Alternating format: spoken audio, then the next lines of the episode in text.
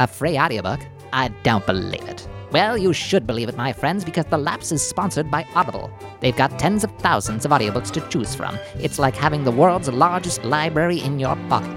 You can get a free 30-day trial and pick whichever you want. All you have to do is go to audibletrial.com slash the lapse. You like stories in your earbuds? Well, this is it, folks. audibletrial.com slash the lapse. Hey, everybody, I'm so sorry for that intro. Welcome to the Lapse Storytelling Podcast, where we tell true stories gussied up. I'm your host, Kyle Jest, and today we have a story that's a little bit. I'm not going to use the M word because I know that people really don't like that word for whatever reason. This story is a little bit damp. We'll say that. This is just a heads up. I'm not going to drench your eardrums here, but these are kids in this story. Kids are wonderful, amazing, beautiful miracles that happen to be some of the most disgusting creatures you'll ever encounter. If you don't like spit, just be warned. Karina's story, it's about her good pal Dwayne, who really, really, really likes to spit. I'm calling this one Mockingbird. That's a mocking space bird. Here it comes. This is the lapse. Can Karina come out to play?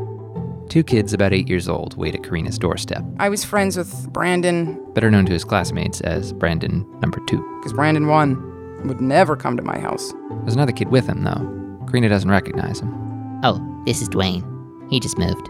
Karina looks the kid up and down. He was dirty as hell. His shoes didn't fit. He didn't wear socks. Maybe not the best first impression, but Karina lives in Beaver Falls, a Canadian town is small, cliche, and depressing as it sounds. You're just kind of like slowly crushed, uh, like a, like an apple on the highway. We got nothing. Dwayne makes himself at home, rummages through the family's fridge. You want to see something? He would put hot dogs in his belly button.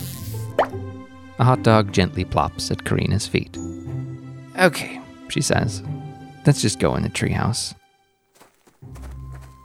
To get to the treehouse, the kids wade through Karina's dad's backyard storage area. When there wasn't room in the shed, he just started using the pallet around the ladder. So in order to get in the treehouse, we had to like crawl through tires and wires and broken glass and all kinds of hillbilly dirt paraphernalia. I thought it was great. We were running a little office, like this police department. We were gonna be cops because I found my dad's starter gun. It was a like a racing pistol. They've got a genuine detective agency. Karina even hauls up her family's dresser slash filing cabinet for their police reports.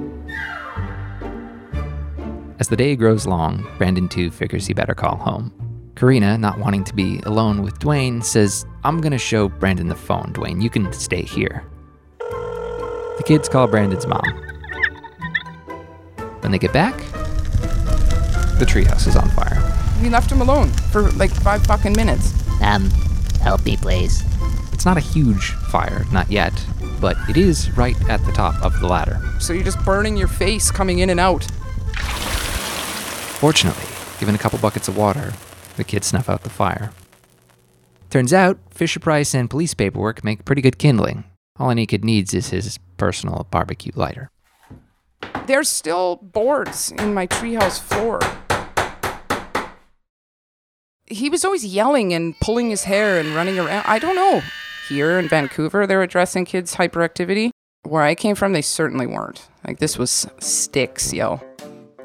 He was always spitting. He was always spitting. He would hawk a loogie into his cup and he'd drink it. And just, just keep doing that. I don't know how that works for dehydration, but it's, it's what he did. I never seen him spit vertical. He never spat at nothing in front of him. He was spitting up. For all the yelling and screaming and burning things down, this is what becomes Dwayne's trademark. Not only is he proud of it, but he's good at it. Really good. Maybe Guinness good. He always caught it in his mouth, so it sounded like it just like fell on his face. And I'm wondering the learning curve. If there was a, a sport that was about catching lugs, he'd be the captain. It's after class.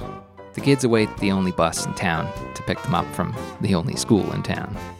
Dwayne's doing the usual straight up, straight down, straight up, straight down. Head skyward, just tally ho. So he's hawking looks, popping them at the sky. And all of a sudden, he hits this thing.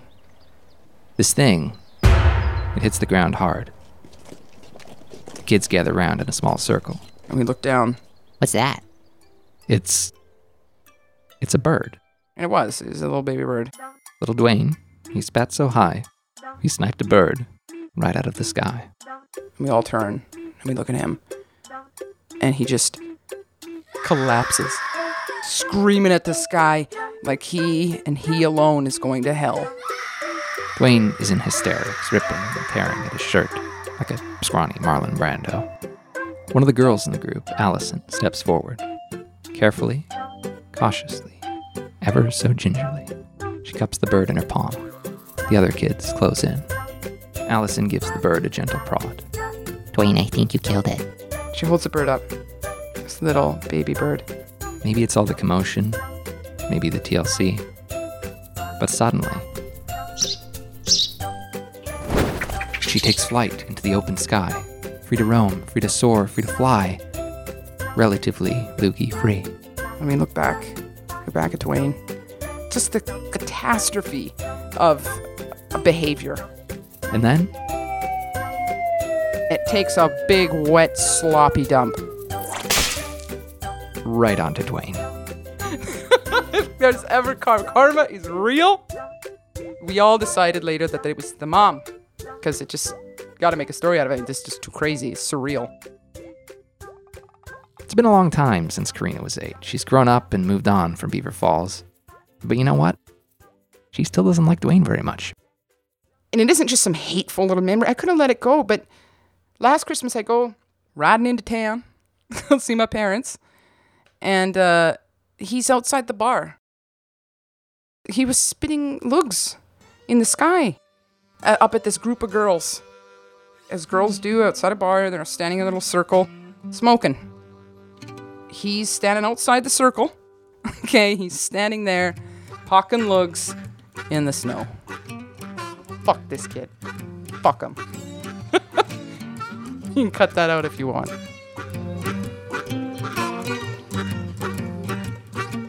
That story again was shared by Karina Sims. She is a talented writer and the author of Sinner's Circle about Amanda Troy, porn shop employee by day, serial killer by night. You can nab a copy of that straight from Amazon.com on either Kindle or old fashioned good old paperback. Major thanks again to Bress, uh, Bressie, Bressie Jennen, to Jesse Brennan. Major thanks to Jesse Brennan for this show's transcription. In addition to thanking Jesse, I have a bit of an announcement to make as far as the lapse is concerned. This show's first season, drumroll, no drumroll, is ending in February. That'll mark a full year of the show. So the question is, will there be a second season? The answer is maybe. It's tough to make a living on something free. So if the lapse continues to find new listeners and we can continue to get supporters to our Patreon campaign, yeah, then yes, absolutely. If you want to contribute and help extend the lifetime of the lapse, you can do so at patreon.com slash the lapse. At the very least, we need to hit that first milestone in order to be able to afford to do this show. Either way, the lapse will continue unabated until then. These are some pretty marvelous stories, and I'm uh, really proud to have put them together. My name is Kyle Jest, and as always, this was The Lapse. Thank you so much for listening.